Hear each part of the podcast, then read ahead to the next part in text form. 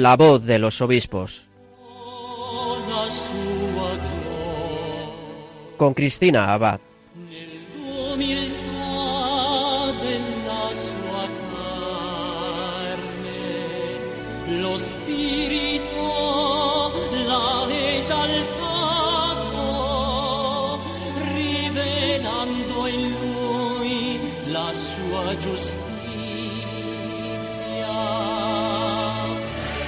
Muy buenas noches, queridos oyentes de Radio María. Un cariñoso saludo de quien les habla, Cristina Abad. Bienvenidos a este nuevo programa de La Voz de los Obispos, un programa en el que nos hacemos partícipes de las noticias de nuestros prelados a partir de sus enseñanzas, mensajes y testimonios. Y estamos ya en el último domingo de mayo, el mes de María. Por eso hoy vamos a tener un programa especialmente mariano. Y es que tengo que reconocer que esta Pascua pues me hizo mucho bien una de las cartas que leí de uno de nuestros obispos españoles, una carta que reflexionaba sobre el Ave María comentaba que era la oración de la Pascua. Seguramente algunos de ustedes ya sabrán a qué obispo me estoy refiriendo si han seguido sus escritos o las noticias que se han hecho eco estos medios de comunicación, ¿no? Con la preciosa meditación sobre la Virgen, sobre el Ave María, sobre el rezo del Rosario. Bueno, yo no acreciento más su intriga y les desvelo que el autor de este escrito es el obispo de Jaén, Monseñor Amadeo Rodríguez Magro. Esta noche tendremos el privilegio de tenerle en nuestro programa y de que comparta con nosotros esta reflexión mariana tan apropiada para cerrar nuestro programa de mayo. Monseñor Amadeo Rodríguez nos acercará esta noche a la Virgen y, como no, también a la diócesis que pastorea, a la que viajaremos a través de estas ondas para conocerla y, bueno, pues además están celebrando el año jubilar de San Juan de Ávila, así que no se lo pierdan. En nuestra sección de episcoflases conoceremos más noticias y tendremos más mensajes de nuestros obispos. Como no, hoy nuestra sección de la perla rescatada pues estará dedicada al obispo de Astorga, Monseñor Juan Antonio Menéndez, quien entregaba su alma al Señor hace apenas unos días como consecuencia de un infarto el pasado 15 de mayo. Hoy nos acompaña desde el cielo. Y finalmente, en nuestra sección de la voz de los obispos desde el corazón de María, contaremos nuevamente con el obispo de Jaén, Monseñor Amadeo Rodríguez, para que aún más nos introduzca en el corazón de la Madre de Dios. A ella, nuestra reina y directora de Radio María, pero sobre todo nuestra Madre, encomendamos este tiempo que vamos a compartir y de su mano comenzamos la voz de los obispos.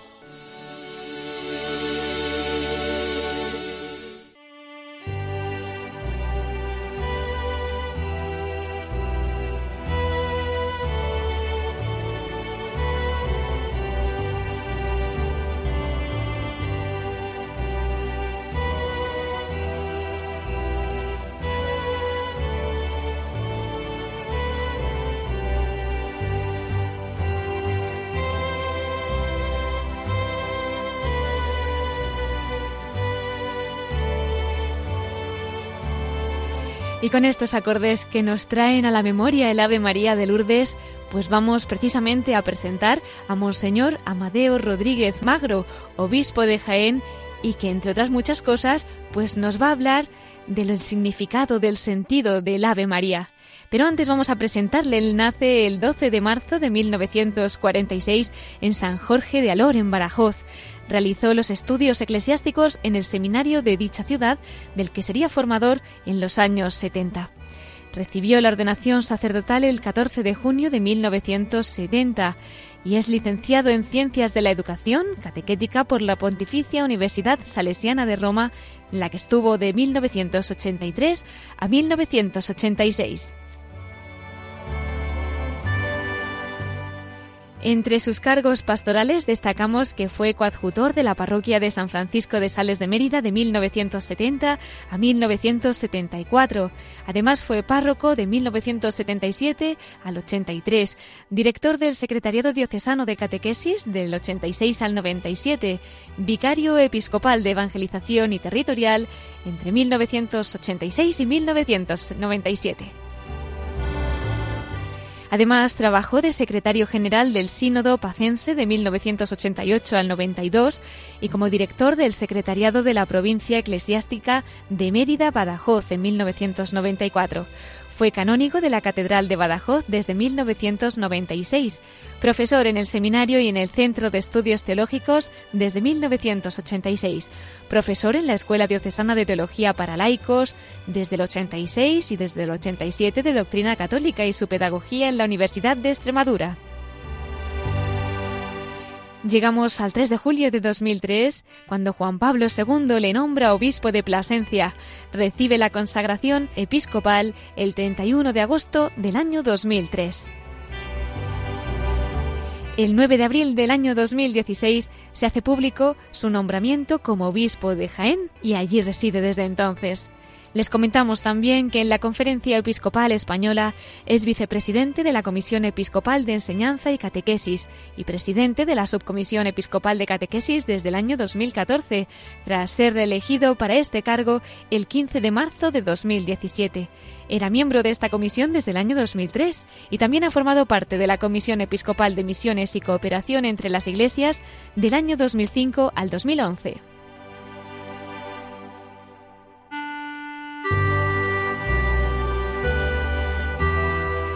Y sin más preámbulos, yo creo que es la oportunidad para dar la bienvenida al obispo de Jaén, Monseñor Amadeo Rodríguez Magro. Muy buenas noches y bienvenido a la voz de los obispos. Buenas noches, buenas noches. Qué regalo tenerle precisamente en este último fin de semana del mes de mayo, el mes de la Virgen, y yo tengo que confesarle que es que esta entrevista la llevaba esperando desde que leí esa carta suya, ¿no? Que publicaba. El Ave María es fundamentalmente la oración de la Pascua.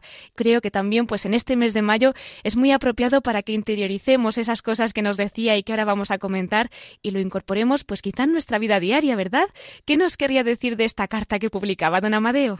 Bueno, es una carta que publicó en Pascua y que la publicó en un clima muy mariano, ¿eh? aquí en, la diócesis de Jaén, en, toda España y, especialmente también en toda Andalucía, pero, pero aquí, en, en mi diócesis de Jaén, la Pascua es siempre el tiempo de María, el tiempo de la Santísima Virgen, de un modo muy especial porque en la Pascua nosotros celebramos un gran acontecimiento diocesano, celebramos la maternidad de la Santísima Virgen de la Cabeza ¿eh?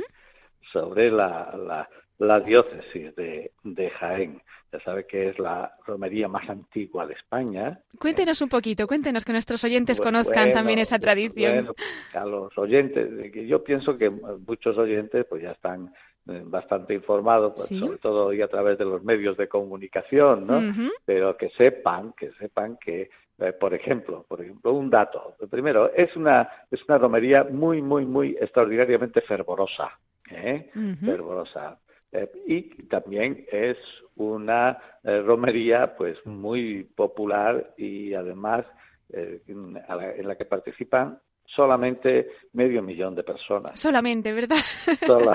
¡Qué barbaridad! Bendito sea Solamente medio millón de personas. Es algo absolutamente al tiempo que espectacular por la belleza, porque también es verdad que aquí en Andalucía se hacen las cosas muy bellamente, pero además de espectacular por la belleza, por la música, por el tono tan, eh, tan especial que, tiene y popular, pero también por el el clima religioso que se crea en torno a la Santísima Virgen de la Cabeza. Entonces yo escribí esta, esta carta en tiempo de Pascua pensando en la Virgen, pero eh, de alguna manera digo que, que Dios te salve María es fundamentalmente una oración de Pascua, porque Dios te salve María es la impresión que la Virgen, el que lea la carta, pues eh, se dará cuenta de lo que quiero decir y de lo que digo, es la impresión que la Virgen llevó grabada siempre en su corazón. Lo primero que oyó de Dios y que lo oyó a, través del arcángel San Gabriel fue Dios te salve María. Es decir, eh, fue ese saludo eh, en el que mm, a ella se la situaba ya en el destino amoroso de Dios para el mundo y para el hombre, en el que ella era la primera de todos nosotros porque iba a ser la madre del Redentor. ¿eh? Por eso la Pascua es el tiempo del misterio pascual de Cristo y es el tiempo del anuncio del misterio pascual de Cristo, del querigma. ¿eh? Cristo vive, ¿eh? Cristo vive, Cristo ha muerto y ha resucitado por nosotros y por nuestra salvación. Pues bien, toda la experiencia de la vida en Cristo, de la Virgen María, se, se, le manifiesta ya como madre de la Iglesia en la Pascua. Y por eso, de alguna manera, ella evoca, es, mi, pobre impresión como obispo y como pastor, ¿no? ella evoca en la Pascua el saludo del arcángel Gabriel y naturalmente también el de su prima Isabel. ¿eh? Bendito es el fruto de tu vientre. Y, en la Pascua es donde evoca eh, el misterio de la vida de su hijo que ella iba guardando en su corazón y que ahora le ha sido revelado plenamente por Cristo resucitado. Podemos decir entonces que cada vez que cada uno de nosotros diga Dios te salve María, estamos provocando esa sonrisa de la Virgen, don Amadeo. Estamos provocando la sonrisa de la Virgen y estamos también recibiendo y acogiendo el anuncio de el amor de Dios manifestado en Cristo Jesús y hecho salvación en Cristo Jesús. Pues el Ave María tiene que ser para, para nosotros la buena noticia que recibimos de, de, Dios cada, cada vez que, que rezamos esta oración. Qué bonito. Y qué mejor forma, ¿verdad?, de decirle una y otra vez Ave María a la Virgen, que como bien propone usted con el rezo del Santo Rosario, ¿no? Que hay quien piensa que es una oración monótona, que cuesta rezarla sin distraerse y todas estas cosas, pero usted explica muy bien el valor de, de esta oración que tanto agrada a la Virgen María, que lo pide continuamente, ¿verdad? Y bueno, pues dice incluso que es la oración más misionera. ¿Qué nos podría comentar, don Amadeo? Bueno, yo se lo digo a mi diócesis, estamos en Jaén, Jaén en este año somos una iglesia en misión, es una maravilla con la experiencia que están viviendo todas las comunidades parroquiales y de, todo tipo de, de nuestra diócesis, porque están descubriendo tantos y tantos y tantos seglares, están descubriendo su condición de discípulos misioneros. ¿eh? Se están acercando mucho más a Jesús, ¿eh? pero también se están acercando mucho más a sus hermanos a través de una acción concreta y misionera, yendo casa por casa, llamando, invitando, reuniéndose, hablando juntos, rezando juntos, hablando juntos sobre Jesús. Es decir, estamos viviendo una experiencia de preciosa misionera. Pero evidentemente el rosario, ¿qué es el rosario? El rosario es acercarnos con María a los misterios de la vida de Cristo. ¿eh? Y por eso todos los misterios del rosario, las cuatro partes del rosario, es acercarnos a los misterios de la vida de Cristo. Por eso, si rezamos el rosario, nos acercamos a Cristo. Nada hay más misionero que acercarnos a Jesucristo, a la, a la vida y al misterio de la vida de Jesucristo, que rezando el rosario pues se convierte también a través de la intercesión de María en vida nuestra en vida nuestra. Pues qué, qué maravilla, ¿verdad? Poder seguir de la mano de la Virgen esas catequesis, ese seguimiento de los misterios de Jesús. Conozco algunas personas, don Amadeo, que les encantaría poder rezar el rosario, sin embargo dicen que no lo consiguen. ¿Tendría algún consejo especial para que poquito a poco pudieran ir afianzando esta oración, ¿no? Y haciendo vida, pues todo esto que nos está comentando usted. Sí, bueno, yo sé que esto no, es fácil invitar a leer, pero hoy con a través de, las redes sociales pues nos podemos acercar con mucha facilidad a cualquier documento. ¿eh? Por ejemplo, yo mm, a, a, los fieles de la diócesis de Jaén y en esta carta a la que hace referencia, pues les invito a leer una carta preciosísima de San Juan Pablo II sobre el Santo Rosario, el Rosario de la Virgen María, Rosarium Virginis Mariae, ¿eh? Donde de una manera preciosa nos dice San Juan Pablo II mejor que lo hago yo en la carta, que lo único que hago es, hacer un resumen y poner un resumen. ¿eh? Entonces, eh, les digo cómo rezar el, Santo Rosario. ¿eh? Porque al final, primero, el Santo Rosario es buscar el encuentro con Jesucristo. Esto sí es fundamental. ¿Eh? y, descubrir allí, ¿eh? a través de esos misterios, que Jesucristo es el camino, es la verdad y la vida, como digo también en la carta. ¿eh? pero luego nos dice San Juan Pablo II que el rosario es una preciosa oportunidad para recordar. María nos enseña a traer a nuestra vida, a acercar a nuestra vida los acontecimientos de la vida de Cristo. Porque cada uno de los misterios mm, del Santo Rosario eh, los que sean, ya bien sean los gozosos, los gloriosos, los dolorosos o los últimos, ya los que nos ha regalado eh, San Juan Pablo II, pues nos acercan ¿eh? al misterio de Cristo, nos hacen más cercano a Jesucristo. Yo creo que estar con Jesucristo no puede ser aburrido. Exactamente. la fe no puede ser aburrido porque la fe, la fe es encuentro personal con Cristo y un encuentro personal con Cristo nos cambia la vida. ¿Pero por qué nos cambia la vida? Porque nos ha producido un gozo tal y una alegría tal que hemos descubierto que no hay nada, nada, ni puede haber nada que merezca la pena tanto ¿eh? como estar con Cristo. Así es, pues esa cadena de amor que nos ha ofrecido la Virgen, esas rosas que le damos, esos besos que podemos ofrecerle con el rosario, pues es sin duda un regalo para todos nosotros. En el cielo veremos los frutos increíbles de esta oración, ¿no? Bueno, ya nos lo dice ella continuamente, por ejemplo en Fátima, ¿no? Que nos dice que incluso llegará la paz al mundo. Nos hablaba también don Amadeo de una peregrinación que iba a realizar precisamente para pedir esta gracia, ¿no? A Fátima. Sí, la hemos realizado. Cuéntenos, ¿cómo ha ido? justamente eh, salimos en la madrugada del lunes de Pascua, de, la primera semana, y estuvimos lunes, martes y miércoles de Pascua en Fátima, una peregrinación diocesana de Jaén, eh, con su obispo a la cabeza, y fue una experiencia preciosa. Es verdad que el lunes, martes y miércoles de Pascua en Fátima estuvo lloviendo a cántaros. ¿eh? Lluvia de gracias, don Amadeo. de gracias, pues llovió muchísimo, pero es muy, es muy curioso. Eh, se creó un clima de peregrinación tan intenso, ¿Ah, tan intenso, y, y, y, de alguna manera es porque la, lluvia nos concentraba ¿eh? claro. y, nos hacía celebrar celebrar las, las cosas eh, en, en, un clima muy profundo de, de, mm. oración y de encuentro entre, entre nosotros y no nos distraía nada. ¿Qué ¿eh? cosa? Hicimos, cumplimos muy bien todo el programa, ¿eh? hicimos un Via Lucis precioso que para que para los, los fieles fue una experiencia muy bonita celebrar la, la resurrección de Cristo con, con María. ¿eh?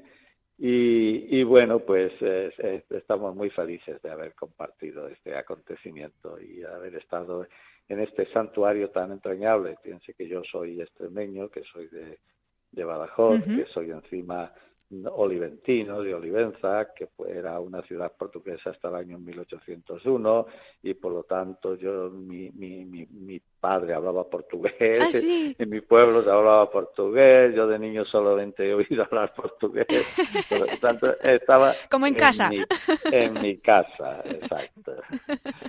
Bendito sea Dios, o sea que han sido unos días de gracia allí en Fátima y ahora pues una oportunidad también para todos esos frutos volcarlos en su diócesis, ¿verdad? Nos comentaba que estaban de misión diocesana allí en Jaén, pero creo que no hace mucho también habrían ese año jubilar de San Juan de Ávila. ¿Cuántos acontecimientos buenos, don Amadeo, cuéntenos.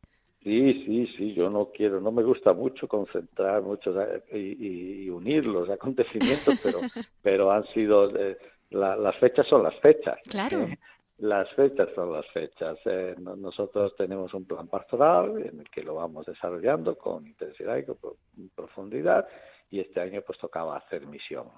Entonces hemos hecho una misión, ya como he dicho hace un momento, en todas las comunidades, en todas las parroquias de la diócesis, con un programa de misión moderna, como se suelen hacer en este momento las misiones, de alguna manera procurando llegar a muchos, eh, porque nuestro lema es eh, pues el, sueño misionero de llegar a todos, ¿eh?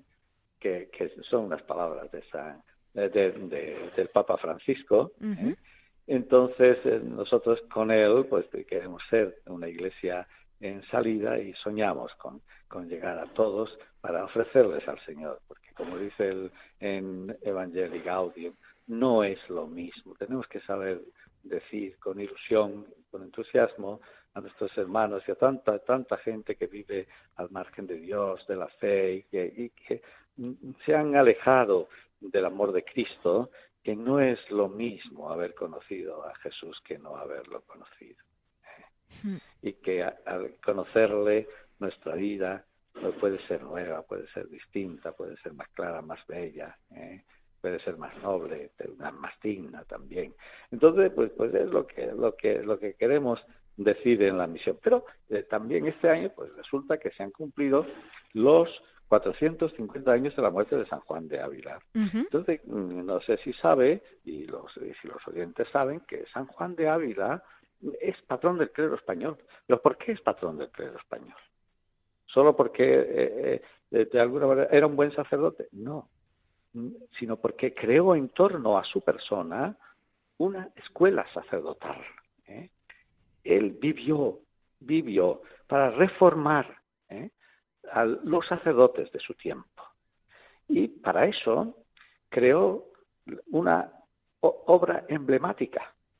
Su obra emblemática en la que mm, de alguna manera concentró eh, esa escuela sacerdotal habilista que él iba derramando en su contacto con los sacerdotes, pero especialmente quería que hubiera un gran centro de formación para los sacerdotes de su tiempo que reflejara, eh, todo su interés y todo su amor por los sacerdotes, por tanto su amor a la Iglesia y crear un sacerdocio nuevo, ¿eh?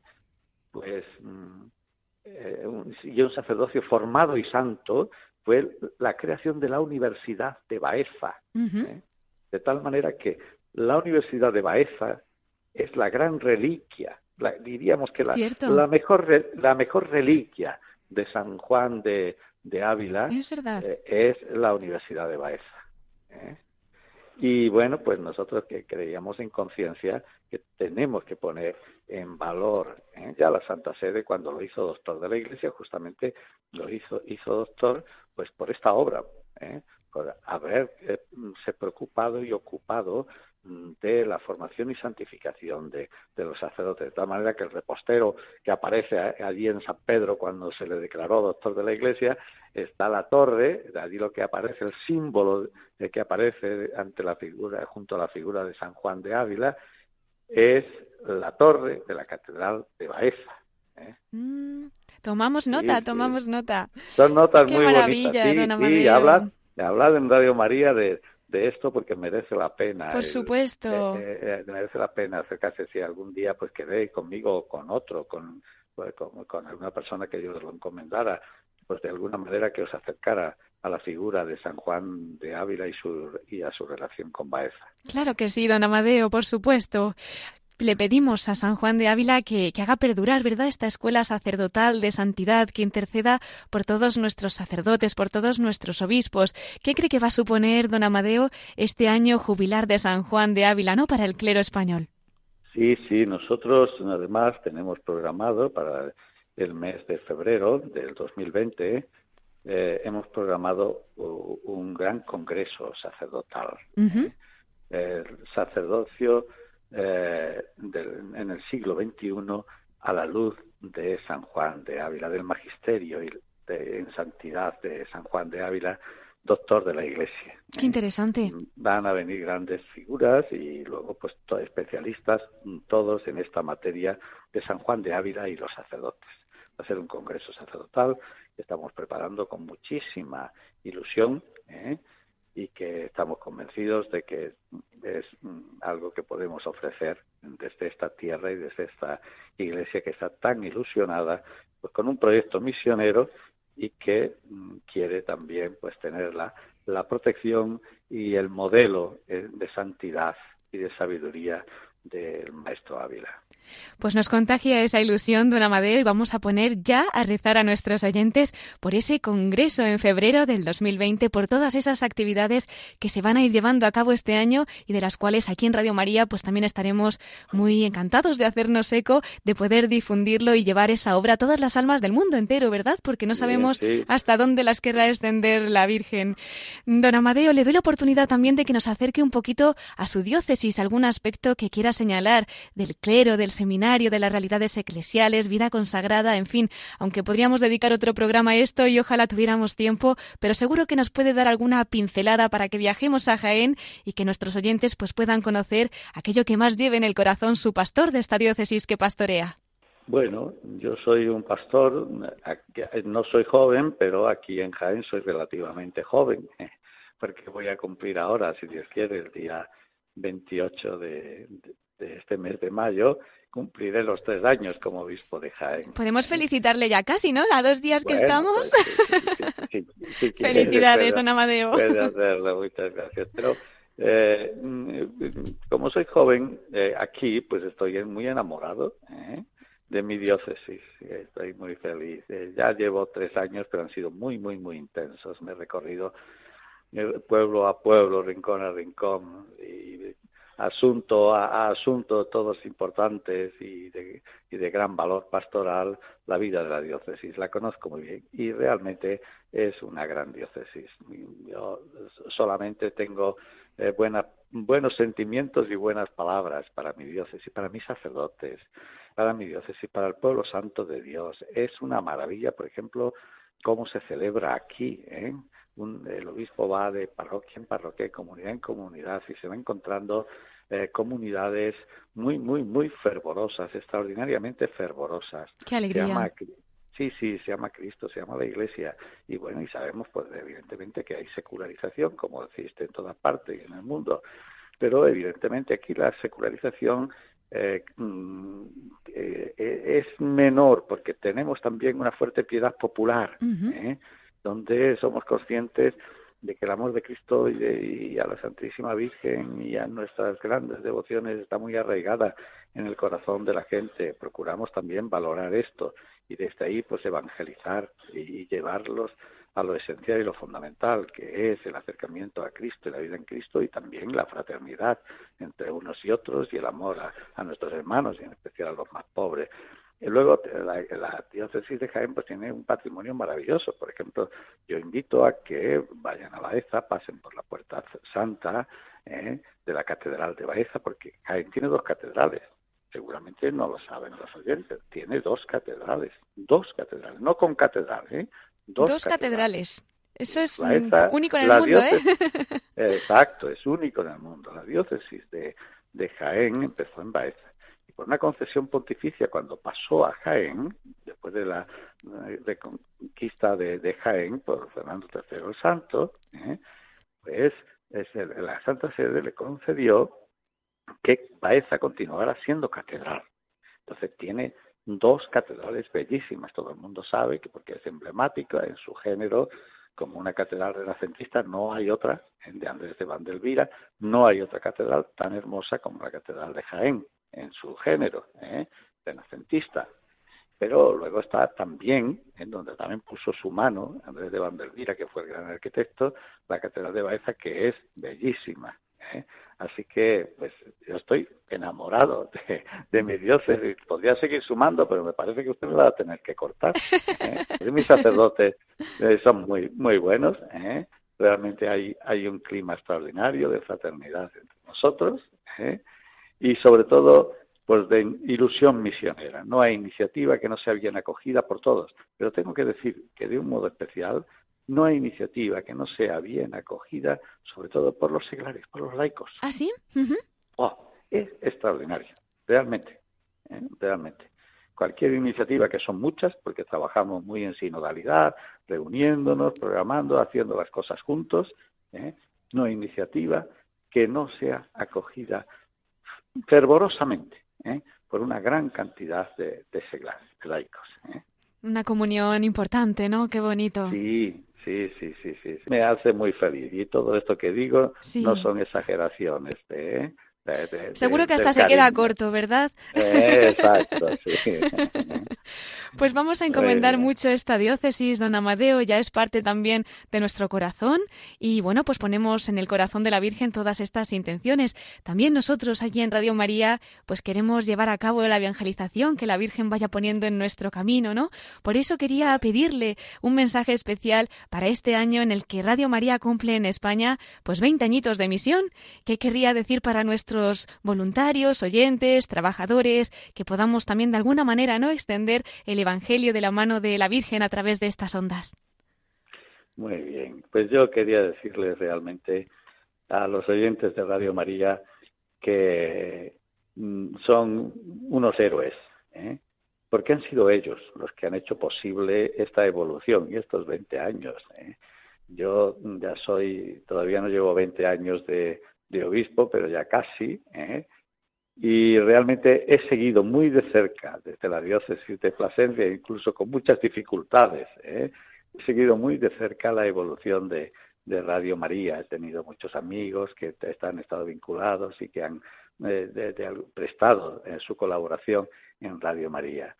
Y realmente cada día es más digna de, de, escucha, que eso es muy importante. y cada día se está ganando más y más y más la escucha, no solamente de los más fervorosos, sino afortunadamente pues la escucha de otros muchos que saben que cuando quieren buscar algo que les acerque a Dios, que les acerque a la fe, pues realmente eh, mm, tienen dónde acercarse, ¿eh?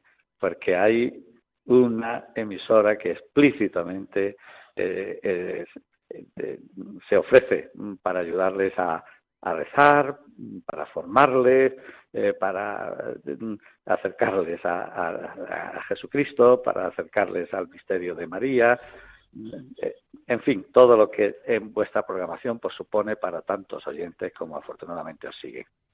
Pues muchísimas gracias, don Amadeo. Nos acogemos a sus oraciones para poder continuar, para poder seguir esta obra de la Virgen. Y bueno, como hablando de la Virgen siempre nos quedamos con ganas de más, pues quería invitarle también a esta sección especial que tenemos en el programa, al final del programa, de la voz de los obispos desde el corazón de María. ¿Querría también compartir con nosotros esta sección después de las noticias, don Amadeo? Sí, sí, con mucho gusto.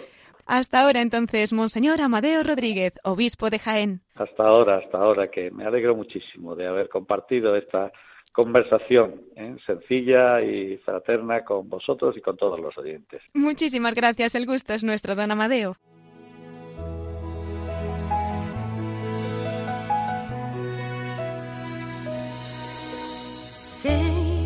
la tenerezza una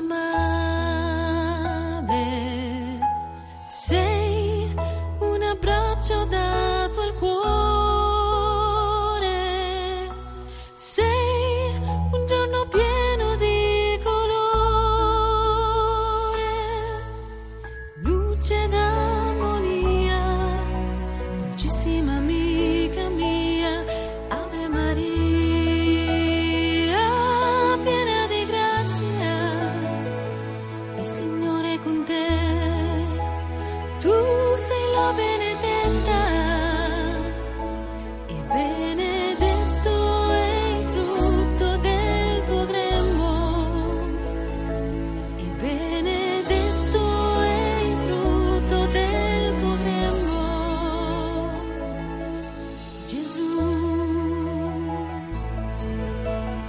Estás escuchando La voz de los obispos con Cristina Abad, Radio María.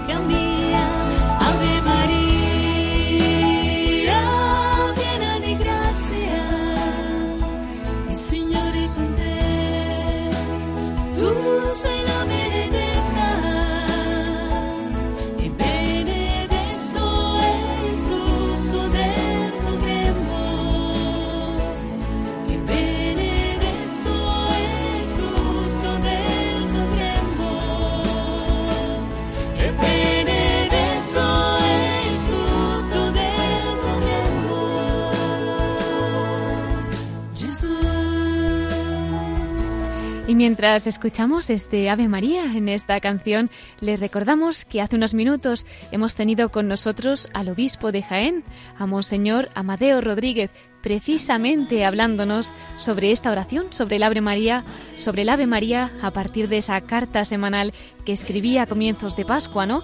Y que todavía pues podemos reflexionar, podemos meditar y que la verdad que ha sido un regalo para este domingo en el que estamos cerrando el mes de mayo de la mano de la Virgen. Bueno, si alguno de ustedes se acaba de incorporar, aunque tendremos nuevamente al obispo de Jaén en la sección del corazón de María, pero se ha quedado con ganas de escuchar esta entrevista, pues les recordamos como siempre que pueden descargar o escuchar nuestros programas en el podcast de nuestra página web. Para ello tienen que visitar nuestra página www.radiomaria.es.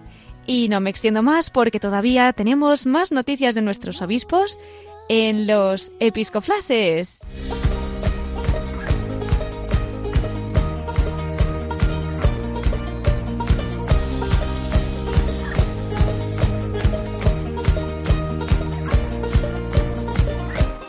Brothers and sisters, fill these cups with life. Please forgive them, cause they know not their lives. So take these words and make them right. So one day you and I will write our names in the sky. We'll confide. Y entramos ya en nuestra sección de episcoflases para conocer más noticias, para escuchar algunos de los mensajes de nuestros obispos. Eso sí, en esta sección en la que generalmente pues tenemos el privilegio de que nos acompañe Miquel Bordas, esta noche pues no lo podemos tener, no nos puede acompañar. Así que le enviamos un abrazo desde aquí, desde nuestros estudios y bueno, pues servidora seguiré comentándoles algunas de las noticias de nuestros prelados. Comenzamos siempre esta sección felicitando y es que ya les anuncio que esta semana también tenemos algunos obispos que celebran aniversario de su ordenación episcopal. Es el caso del arzobispo de Valladolid, el cardenal Ricardo Blázquez, que el próximo miércoles celebrará su aniversario de ordenación episcopal. Fue ordenado en 1988. Pues le enviamos un cariñoso saludo, nuestra felicitación y, por supuesto, nuestra oración.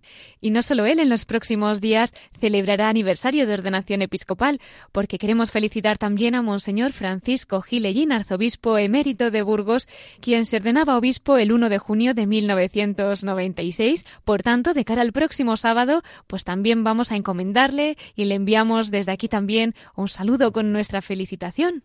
Y además felicitamos también a Monseñor Luis Argüello, obispo auxiliar de Valladolid, porque el próximo 3 de junio celebrará además aniversario de ordenación episcopal. Él un poquito más tarde, él fue en 2016. Bueno, pues ya son tres años desde ese día, desde esa ordenación episcopal.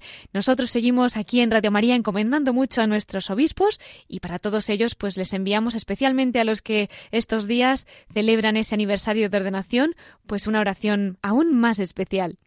Y tras estas felicitaciones nos vamos a ir para las tierras catalanas, porque cómo no recordarles que pronto, ya en unos días, celebraremos la consagración episcopal y la toma de posesión del nuevo arzobispo de Tarragona de Monseñor Joan Planellas y Barnosel.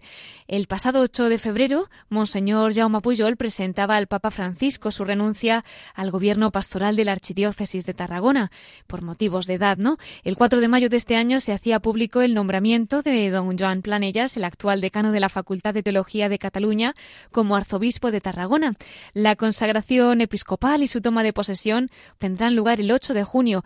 Y tomen nota porque será a las 11 de la mañana y, como no, en Radio María estaremos allí retransmitiendo la ceremonia. Y además les comentamos también que para todos los que quieran asistir, Tarragona va a celebrar una Eucaristía de despedida de su arzobispo, Monseñor Jaume Pujol, quien el día 19 de septiembre de 2004, allí en la Catedral Metropolitana y Primada de Tarragona, era consagrado obispo, tomaba posesión canónica de esta archidiócesis y desde entonces ha pastoreado y ha guiado este rebaño que el Señor le ha encomendado, ¿no? El sábado 1 de junio a las 11 de la mañana en la iglesia catedral, la misma catedral en la que era ordenado, se despedirá Monseñor Jaume Pujol de los fieles de su archidiócesis. Y pasamos ahora a escuchar algunos de los mensajes que nuestros obispos nos han dejado para este programa. Uno de ellos es el arzobispo de Pamplona y obispo de Tudela, Monseñor Francisco Pérez, quien amablemente nos enviaba su reflexión para este domingo, para que podamos estos días ahondar en esa palabra de Dios, ¿no? No les cuento más y vamos a escucharlo. Hoy celebramos el sexto domingo de Pascua y el Señor nos pone ante su amor que vive y habita en nosotros. Lo dice San Pablo, ¿no sabéis que sois santuario de Dios y que el Espíritu de Dios habita en vosotros? Si alguno destruye el santuario de Dios, Dios le destruirá a él, porque el santuario de Dios es sagrado, y vosotros sois ese santuario. En esta primera carta a los Corintios, San Pablo nos pone de manifiesto la tremenda importancia que tenemos como templo que somos, donde habita la Santísima Trinidad. Y esta es la importancia que San Pablo le da a esta realidad, que otra vez se la repite a los Corintios cuando les dice, ¿O no sabéis que vuestro cuerpo es santuario del Espíritu Santo, que está en vosotros y habéis recibido de Dios y que no os pertenecéis? Habéis sido comprados, glorificad por tanto a Dios en vuestro cuerpo. Y sigue insistiendo en esta realidad en otras cartas. El caso es que San Pablo no hace otra cosa que recordarnos las palabras del Señor cuando nos dijo, y hoy lo leemos en el Evangelio, Si alguno me ama, guardará mi palabra, y mi Padre le amará, y vendremos a él, y en él haremos morada. Dios quiere hacerse presente en nosotros, tan presente en nosotros que inhabita, que somos hábitat de Dios, que somos templo de Dios, que somos santuario de Dios. San Agustín se lamentaba, tarde te hallé, estabas dentro de mí y yo te buscaba fuera. El cristiano vive, pero no es consciente de lo que lleva en él. A veces queda ahí dormitando en su corazón las energías del Espíritu. Pero es importante tener presente esto. Somos templo de Dios, somos santuario de Dios. Por eso la Iglesia siempre dirá que el ser humano es sagrado y el ser humano es sagrado porque es criatura de Dios por amor y al mismo tiempo es templo de Dios. Ahora bien, hemos de merecer todo esto si estamos bien dispuestos a aceptar en cada momento la voluntad de Dios, vivir en su gracia. La Santísima Trinidad no inhabita en un alma que no está en gracia. Es como expulsar de uno mismo aquel que quiere habitar en el corazón. Y cuando la gracia llega a nosotros, es el Dios mismo que habita en nuestra vida. Por eso hemos de pedirle insistentemente al Señor, haz que siempre viva en tu gracia.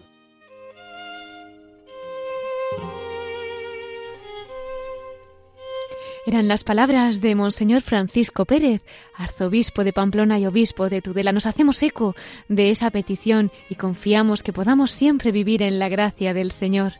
Por otro lado, quería hacerme eco también de otro mensaje muy especial que publicaba esta semana Monseñor Demetrio Fernández, el obispo de Córdoba.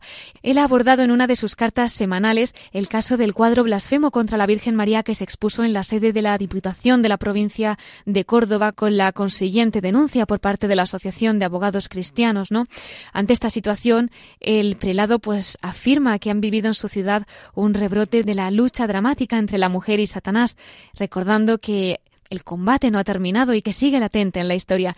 Pero eso sí, que la victoria es de la Virgen María y que de su mano llegaremos a esa victoria final. Les invito a escucharlo.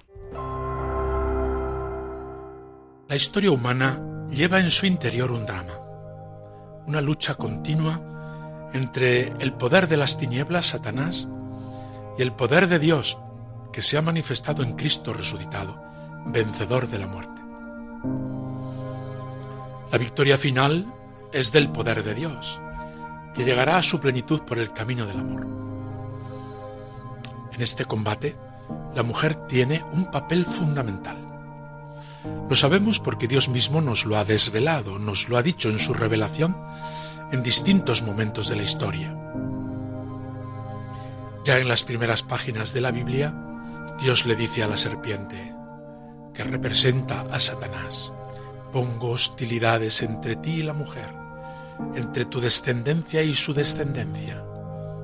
Esta te aplastará la cabeza cuando tú la hieras en el talón. Aquellos primeros padres, primeros habitantes de la especie humana en la tierra, habían quebrantado el mandamiento de Dios. Por sugerencia de Satanás, antepusieron su gusto a la obediencia a Dios y fueron expulsados del paraíso.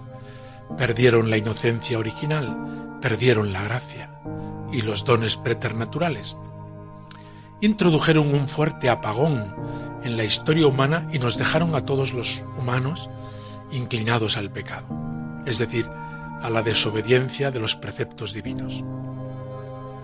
La mujer vencería a la serpiente. En los cuadros de la Inmaculada aparece expresado bellamente, María aplasta con su talón la cabeza de la serpiente. Cristo en su resurrección ha derrotado a Satanás. En las últimas páginas de la Biblia se alude ampliamente a este combate en el que la mujer tiene un especial protagonismo. Apareció una gran señal en el cielo, una mujer vestida de sol, con la luna bajo sus pies y una corona de doce estrellas. Está encinta y grita con los dolores de parto y con el tormento de dar a luz. Y apareció otro signo en el cielo, un gran dragón rojo, que tiene siete cabezas y diez cuernos. El dragón rojo se puso en pie ante la mujer que iba a dar a luz para devorar a su hijo cuando lo diera a luz. La mujer es la iglesia, es María. El dragón rojo es Satanás, cuyo objetivo es devorar al hijo de esta mujer, Jesús. Y al ser librado de esta amenaza, Satanás, lleno de ira, se dedica a hacer la guerra al resto de su descendencia, los discípulos de Jesús pero la mujer llevará a la humanidad entera a la victoria final por el camino del amor. Mi corazón inmaculado triunfará, dijo María a los pastorcitos de Fátima. Hemos vivido en nuestra ciudad en los días pasados un rebrote de esta lucha dramática entre la mujer y Satanás. Para recordarnos a todos que el combate no ha terminado sino que está latente en la historia y de vez en cuando se hace visible. Ha habido opiniones para todo, opiniones históricas, artísticas, jurídicas, políticas, etc. Desde el servicio pastoral que el Señor me confía, os invito a situarnos en esa dimensión sobrenatural de la fe, desde la cual aparecen algunas lecciones. En primer lugar, María es imbatible. Es imbatible porque el poder del mal no ha podido tocarla. Es purísima e inmaculada. Su vida es un canto a la vida nueva que Cristo nos ha regalado, a la vida de gracia que en ella se ha derramado. Por eso es la llena de gracia. Es la llena de gracia para ella, que es toda hermosa, y para nosotros pecadores, a los que limpia y embellece como hace una madre buena, con su hijo pequeño cuando se ensucia. Pero además, porque a ella le ha encomendado Dios que ayude a todos los humanos en este combate. Ella es la mujer que nos libra de las garras del dragón y que aplasta con su pie la cabeza de la serpiente. Ella nos promete que en este combate vencerá, que venceremos con ella. Y la lucha y la victoria no es contra los poderes de este mundo, sino contra los espíritus del mal contra Satanás y toda su corte, aunque a veces en esta corte satánica podemos estar implicados los humanos de una u otra manera. De los humanos esperamos la conversión, de Satanás no hay posibilidad. La propuesta creyente puede resultar grotesca para quienes no tengan fe y puede incluso resultar ingenua para que quienes quieren atacar la fe cristiana. A pesar de todo, de la mano de María y en el mes de mayo, seguiremos ofreciendo nuestras flores a María, sin imponer nada a nadie, y ofreciendo a todos la posibilidad de que admiren una belleza que el pincel humano no puede reproducir, una belleza, la belleza de la mujer, la belleza de la Inmaculada, la belleza de la gracia, esa belleza que salvará el mundo.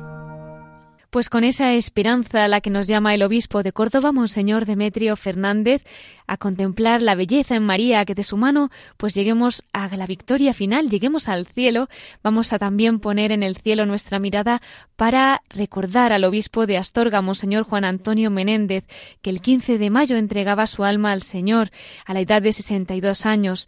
En la actualidad era presidente de la Comisión Episcopal de Migraciones y también les comentamos que desde septiembre de 2018 era presidente de la Comisión para la Protección de Menores de la Conferencia Episcopal Española. Bueno, pues nosotros queríamos tener un recuerdo muy especial en la voz de los obispos, ya que para Radio María era también un miembro de la familia. Él nos acompañaba en el programa quincenal de Raíces con Ángel Misud. También aquí en la voz de los obispos nos concedía una entrevista hace más de dos años en la que, entre otras cosas, pues nos dejaba un mensaje desde Radio María no tenemos tiempo de escuchar pues muchas cosas que nos decía en ese programa y que sin duda merece la pena recordar. Les invito a, visitar nuestro podcast que allí pueden encontrar la entrevista completa, pero sí nos hacemos hoy con la perla rescatada de ese mensaje en el que alentaba a la radio de la Virgen a continuar la obra del Señor. El mensaje es que la Virgen ha acompañado siempre a la Iglesia y nos acompaña a todos y cada uno de los cristianos y de alguna manera a todos los hombres. Por tanto, que aquella persona que se sienta más sola eh, o abandonada de, de, la humanidad y de los hombres, que sienta que la Madre de Jesús esté a su lado y que, que no tenga miedo porque, porque ella nos cubre con su manto si nos dejamos nosotros cubrir por él. Eran las palabras de Monseñor Juan Antonio Menéndez, obispo de Astorga, fallecido el 15 de mayo y que ahora desde el cielo seguro que está renovando ese llamamiento y cuidándonos a todos desde allí para que podamos también a través de Radio María extender el reino de Dios. Y seguimos de la mano de María y en el corazón de María. Es ya el momento de pasar a la sección de la voz de los obispos desde el corazón de María.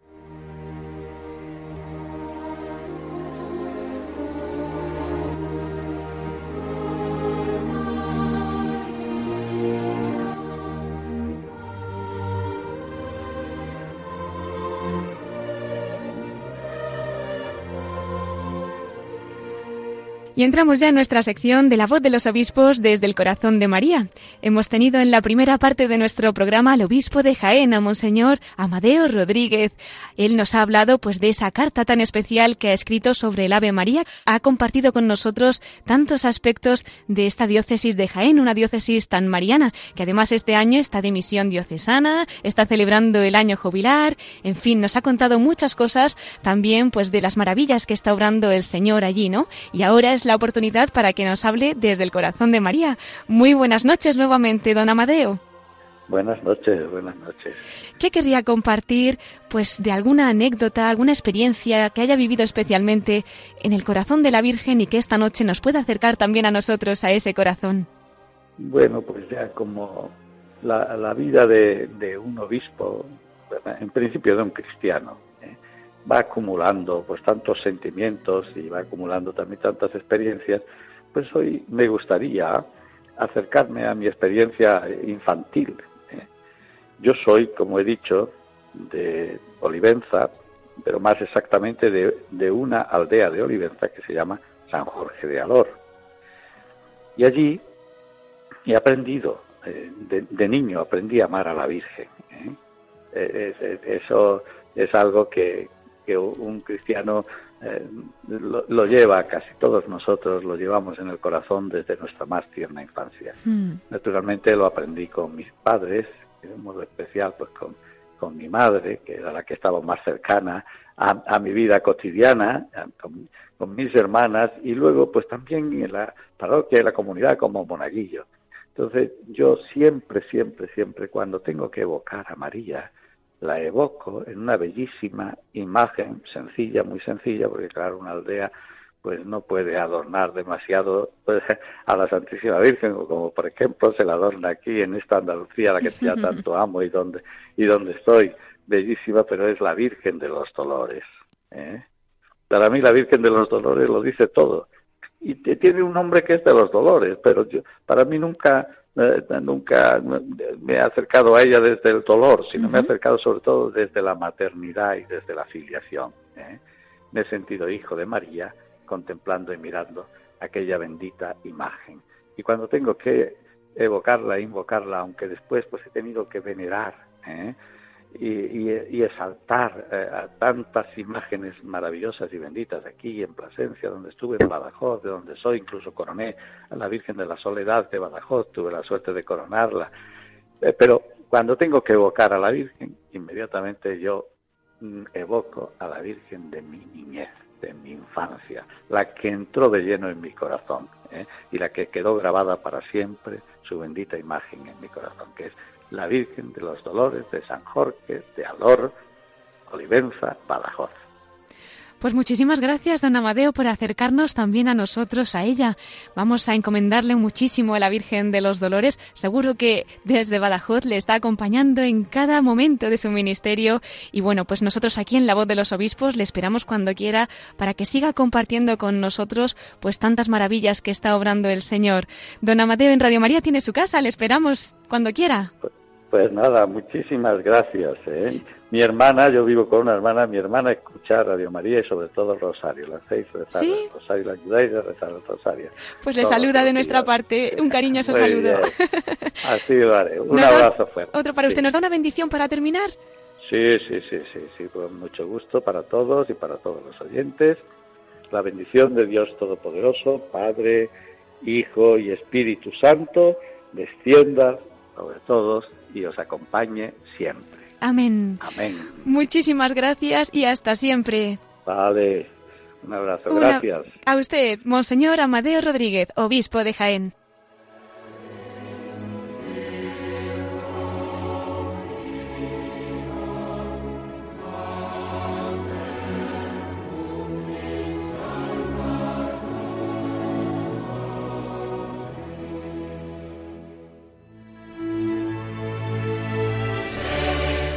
Y como se imaginarán, nos tenemos que despedir. El tiempo se ha pasado volando. Les recuerdo nuestro correo electrónico para todos los que nos quieran escribir. Pueden hacerlo a la voz de los obispos arroba radiomaria.es. Agradecemos una vez más al obispo de Jaén, a Monseñor Amadeo Rodríguez, que nos haya dedicado la entrevista de esta noche, que nos haya acercado a su diócesis y sobre todo a la Santísima Virgen. Gracias también a Miquel Bordas, que no nos ha acompañado, pero tanto nos ayuda en este programa. Y gracias a todos ustedes que nos han acompañado una noche más. Les espero en 15 días, a las 9 de la noche, a las 8 en Canarias. La semana que viene podrán escuchar el programa Mirada de Apóstol con el Padre Miguel Segura. Así que hasta dentro de dos semanitas se despide Cristina Abad. Que Dios los bendiga y que la Virgen María los guarde bajo su manto. Que terminen felizmente este mes de mayo en con, por y para María.